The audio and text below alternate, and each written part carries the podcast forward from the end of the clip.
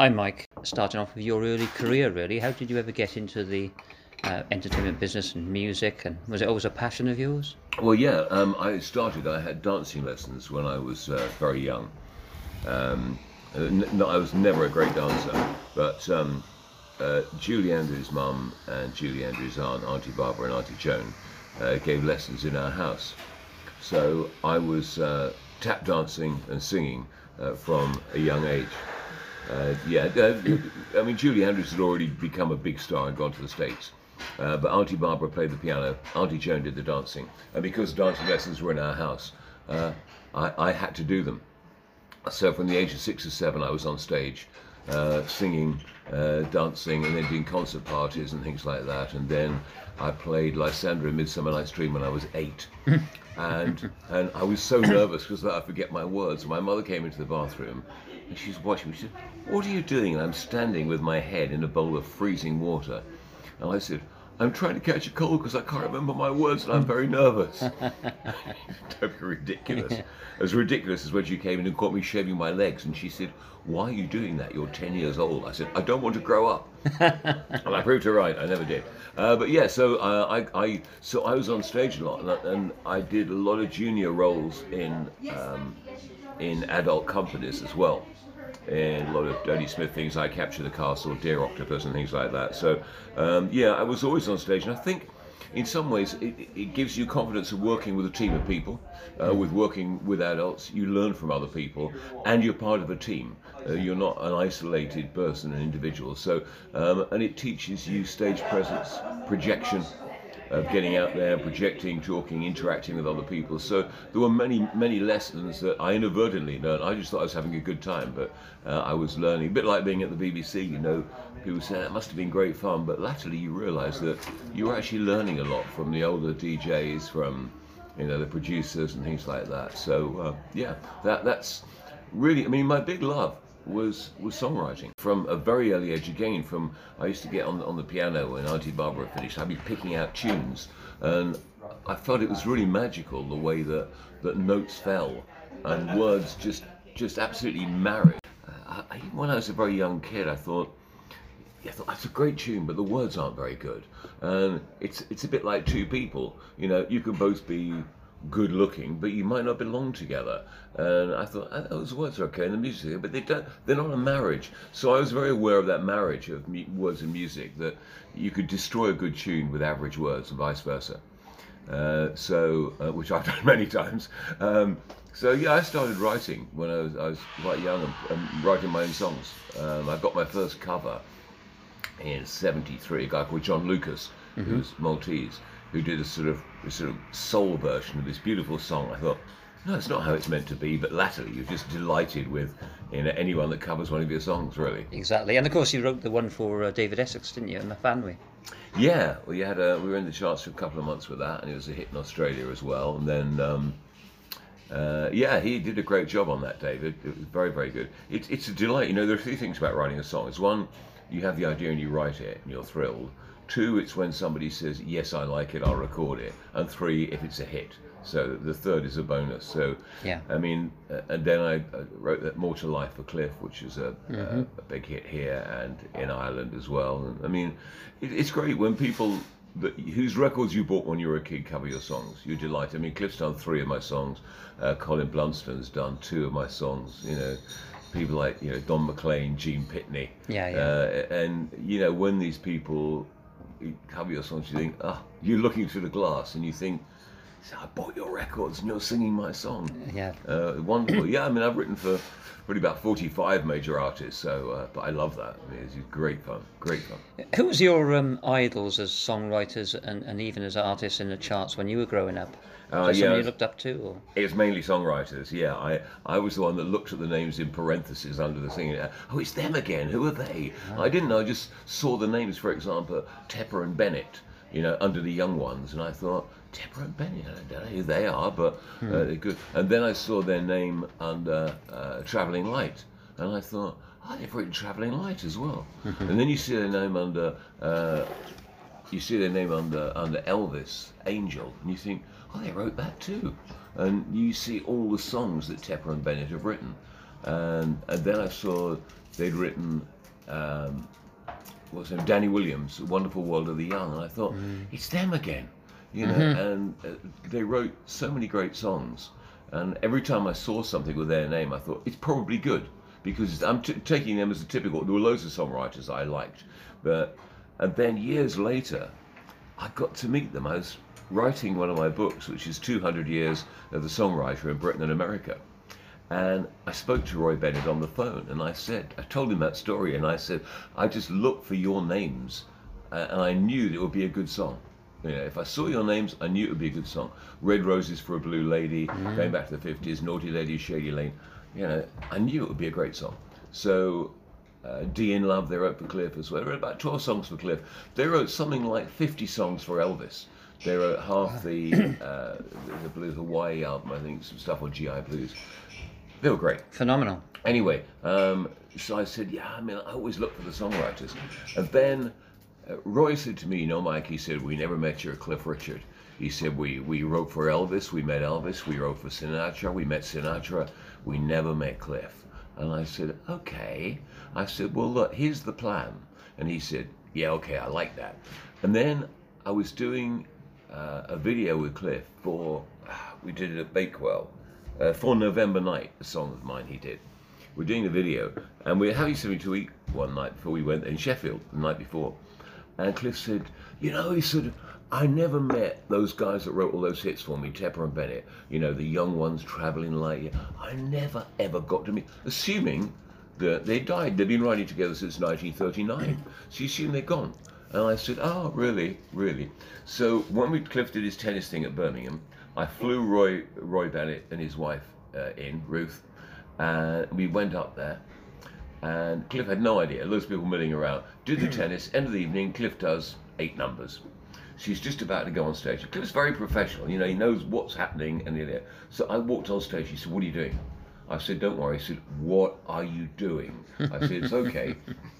So I just said to the audience, you remember, you know, GI Blues? Oh, yes. You know, do you remember Angel? Yes.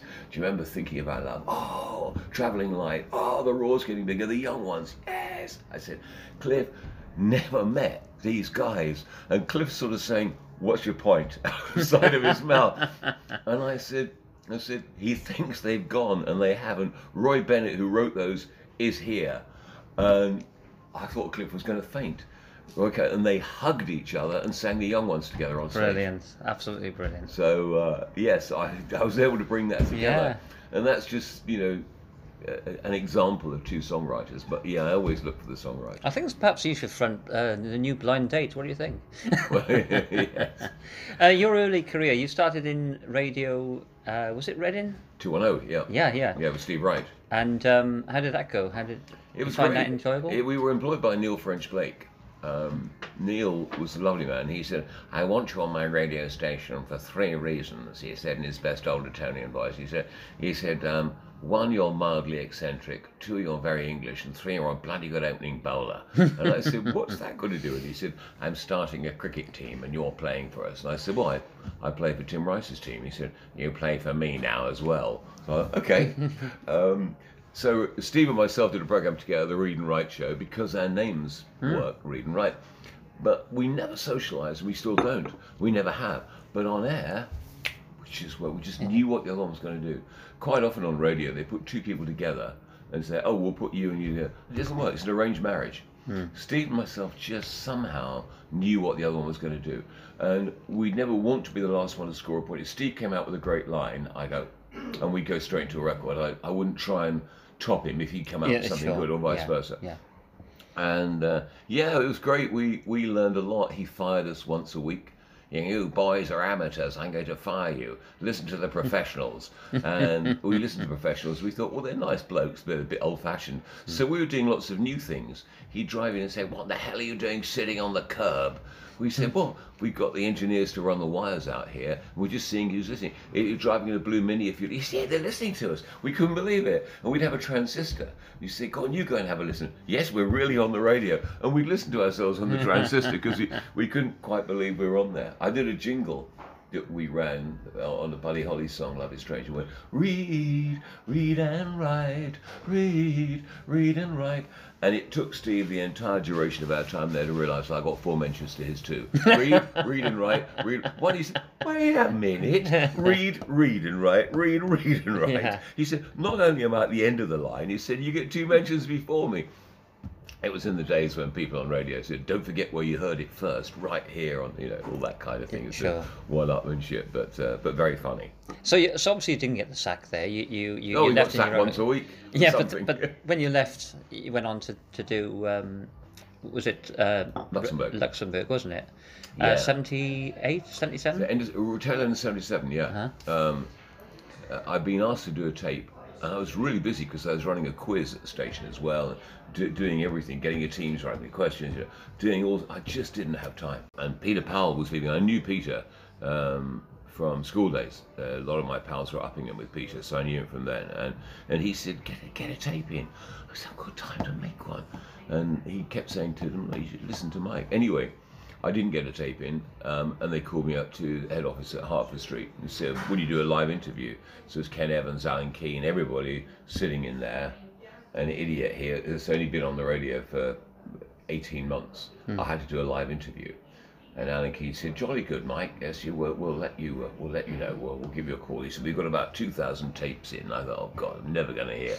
Anyway, the following day, I got a call, and they said, "You know, could you be on a plane next week?" So I got it out of the 2,000 people, some reason, and um, I was uh, I was on a plane and off to the Grand Duchy. Walked into the studio to do my first program, and there's Barry Aldis, who I listened to under the bedclothes as a kid. You think, Barry Aldis, wow. He said, yeah, here's our new boy, Mike Keller. Mike, wow, oh, Barry Aldis knows me. Um, and then he got up and he said, well, good luck, and walked off. And I had to, I was in the deep end. Nobody showed me how to work the desk. I had to- was it not similar to the, to Reading? No, it's, no, it was like a flight desk of Concorde or something. It was this, Oh. Okay. this, this great. You had to run from one end to the other almost. You, you didn't Yeah. use most of the buttons, but um, Yeah, yeah, yeah. no, no, totally dissimilar. Like going to a new school. You know, you get so used to your old school the way everything is, and suddenly you're in a you're Hmm. a new boy. But it was yeah, it was interesting. You know, you, you never think you'd be on Radio Luxembourg. So, yeah. And how long did you do that for? I got a call from Radio One the following October, October seventh. Oh, so a, uh, a year? Yeah, yeah, yeah. And I came over and had had the meeting, and then Doreen Davies, who's head of music, sent me to see Derek Chinnery, who's the controller, and Derek phoned my agent and said, "Does Mike want this job?" And he said, "Yeah, I think so." He said he has a rather dilettante approach to it. He said, "He does he have independent means?" He said, "No, I don't think so."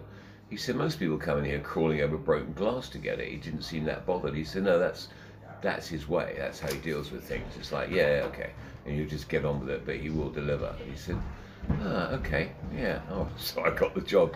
But you you have to remember that you're very very lucky that you know th- th- there are a long queue of people and you happen to be standing at the door when it opened. You know, mm. you could have been second in line, you could have been third in line. It's like being a great goalkeeper when there are two Yeah. just a little bit better than Yeah. you that play for England, and you never get the chance. You mm. can be very good. I know a lot of people that are really, really good broadcasters who would have been great on Radio One, but for some reason the opportunity didn't come up, or it came up at the wrong time. You know, again, it's a bit like love. You might meet somebody that you you actually fall in love with each other, but you're both married, and Yeah. the timing is hope. You think, oh my God, if the timing had been better, this would have been would have made my life. Uh, it's the same with that. You know, with some people, I could have been second in queue and go, spent my life saying, "Do you know, I just miss being on Radio One." so yeah, you Yeah. you have to be like. But then again, you have to be able to do the job when you're in there. There are a lot of people that that uh, came in and were heralded as the new this, that, or the other that didn't um, that just didn't make it for some reason. So you have to be able to capitalize on it and do it once you're in there. And it wasn't, as Doreen Davies said to me, said, it's not just about playing records. She said, it's about everything else. She said, you'll find yourself, as I did, you know, at a dinner sitting next to Prince Charles, and you're going to have to confess you're going to find yourself doing something at Buckingham Palace with the Queen, which is one of the first things I did. Yeah, She yeah. said, so you're going to be an ambassador uh, for the BBC. You know, the Diamond Jubilee. I um, I read at uh, I had to walk down the aisle with Robert Runcie, the Archbishop of Canterbury, Yeah, yeah. and there's the royal family there, and I had to read great chunks of the Bible and rows upon rows of famous BBC people. So it wasn't just about playing records; it was how you dealt with, Sure. with situations and how much of an ambassador you could be for the BBC. Yeah, um, I mean, you, you started off in the with the graveyard shift, as it were, one of the programs on, on there, but then you soon got the flagship program, didn't you? The the, the radio uh, breakfast show. Yeah, although a lot of people still love the, the program, the first main program I did, which was the one before John Peel. And people Okay. still say, oh, that, that was a favourite program of yours. And, and, and again, you had to step up to the mark because I could, the, the morning John Lennon died, uh, I got a call saying, right, we want two hours of something tonight. It's like, two hours of something? Yeah.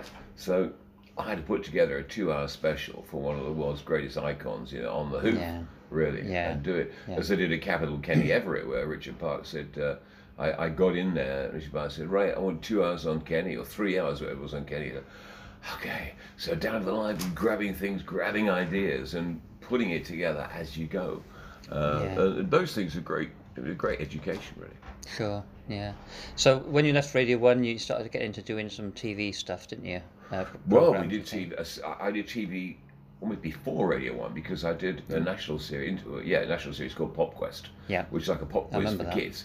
Um, that we had guests on. We did the pop quiz and we had a guest in the middle. Uh, Brian May one week. Jack Good, the TV Hmm. uh, producer pioneer. John Peel was when I first met John. Um, so we did that, and then when I started at Radio One, because I did Top of the Pops before I even did a Radio One program, bizarrely. Uh, so I did my first Top of the Pops end of '78, and the last one 2006, which is the very last one. Um, and then uh, Pop Quiz started. Uh, so we did Pop Quiz on Saturday night, and then Saturday Superstore on Saturday morning. Uh, and again, with, with Superstore, the, the, Chris Bellinger, the editor, came chasing at the car park after me and said, If we were to offer you this job, would you take it? And I said, Yeah. He said, Okay. We didn't know whether you were that keen. Or I said, No, no, I am. He said, Okay. he said, I said, It's just how I am.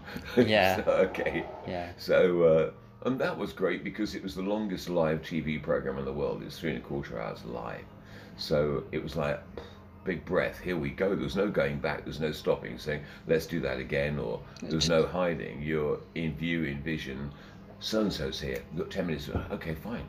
Sit down, you know. And it's you've got 10 million people watching. Yeah. So you've got to do it. Um, and there are certain situations. like I had to deal with the Zeebrugge situation, which now will be rolling news. I mean, it wouldn't be anywhere near children's TV. No. You know, and I'd be chatting with Adam Ant, and, and they say, Okay, uh, thanks, Adam. So you go from the levity, and you spend about 30 seconds going down to so, of get some gravitas back, and you always say, We're now going back to Zeebrugge, you know, the scene is unfolding. And then you come out of Zeebrugge, and Cliff Pinnock, the floor manager, will give you like 30 or 45 seconds to bring the level back up again. You say, uh, Well, be returning there, more on that later. And you gradually, gradually, gradually bring it up and bring it up and bring it up. And, it, and Adam is still with us here. So, yeah, it was, um, again, that was an education. So Yeah, very Those things are now curve. thrown at news, but you, we had to deal with them. I've got to ask you about the furore over uh, Relax. Truth or myth? What's your take on it?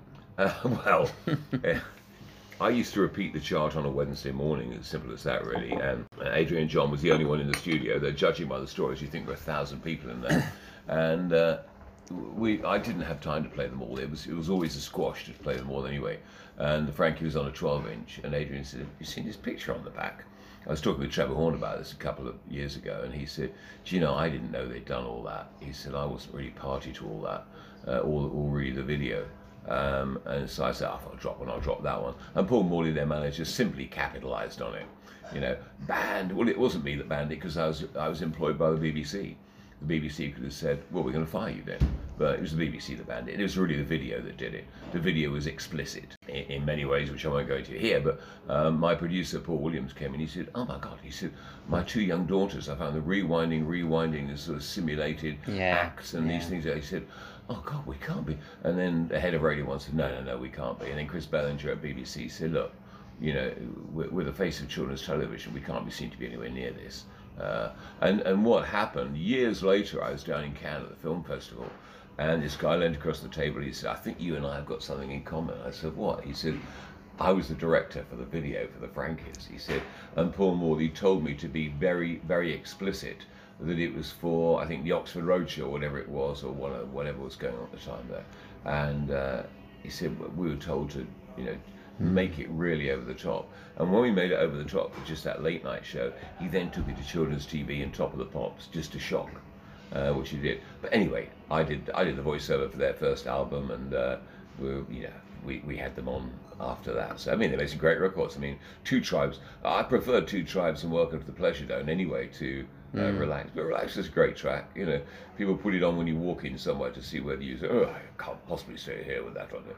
But uh, no, Pleasure Dome and Two Tribes I thought brilliant tracks, and of course Trevor Horn was the mastermind behind them, you know, yeah. sound. So yeah, but uh, yeah, it's a good song. Uh, Mike, moving back up to up to date, I know you've got uh, your fingers in a lot of pies as regards uh, books, plaques, and and, uh, mm. and writing songs and stuff. To let us know about your up to date stuff and what you're involved in. Um, I, have just had my 40th book out, I think it is, which is 100 uh, blue plaques. Um, I'm chairman of the British Plaque Trust, so we we put out the latest one we did was to Anthony Newley a couple yeah. of weeks ago, and then they did a big night at the Pheasantry, which I hosted sang a couple of songs with a lot of West End singers there. Mary Wilson sang, uh, who was great. So we had a really packed house evening. So it made a whole day of it.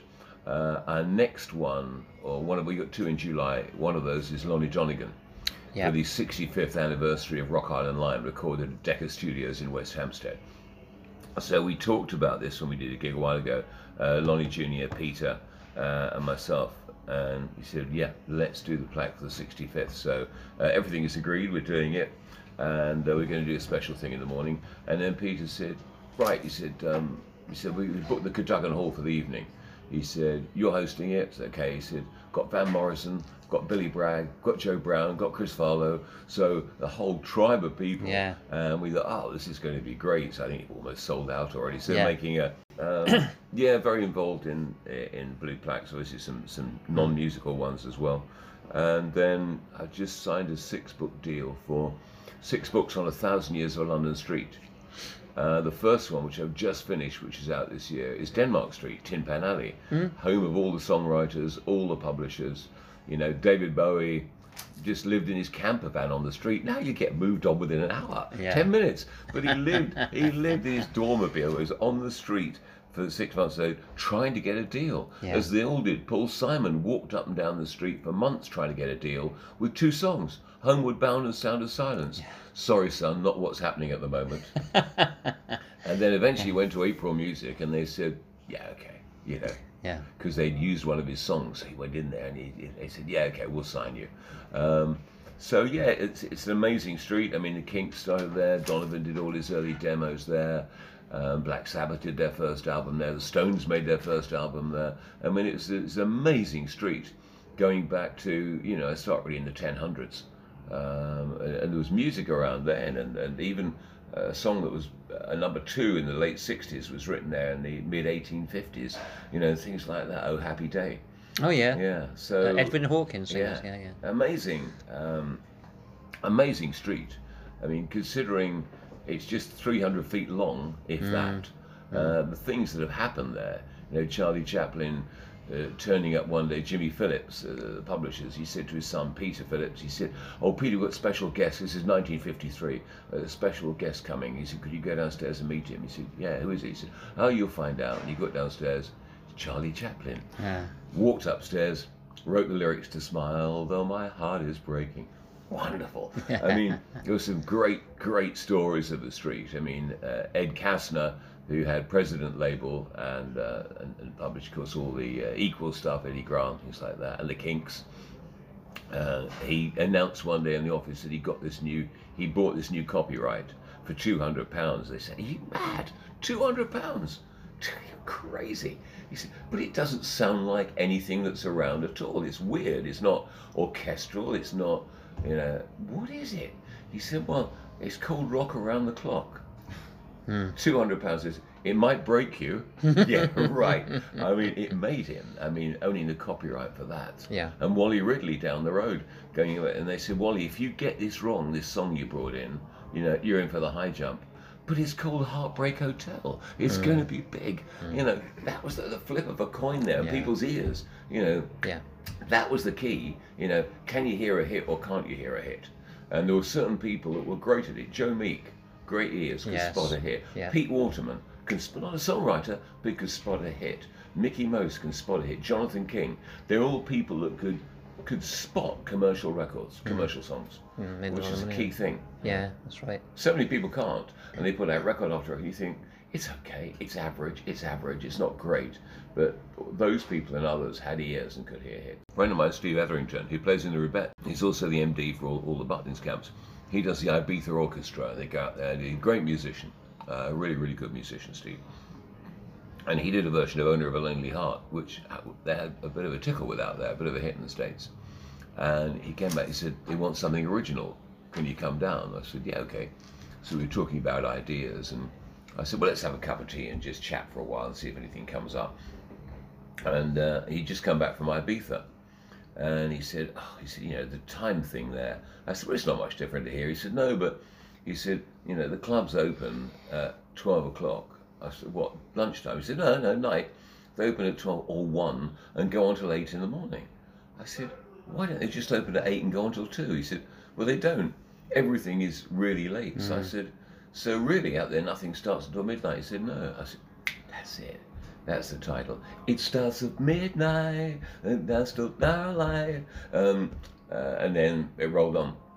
Wrote the song. I said, quick, get this down. Okay, yeah, yeah. We, we wrote it. Probably wrote the song in an hour, demoed it in an hour. And then about six weeks ago, they released it and he came to me and said, it's number 15. I said, wow.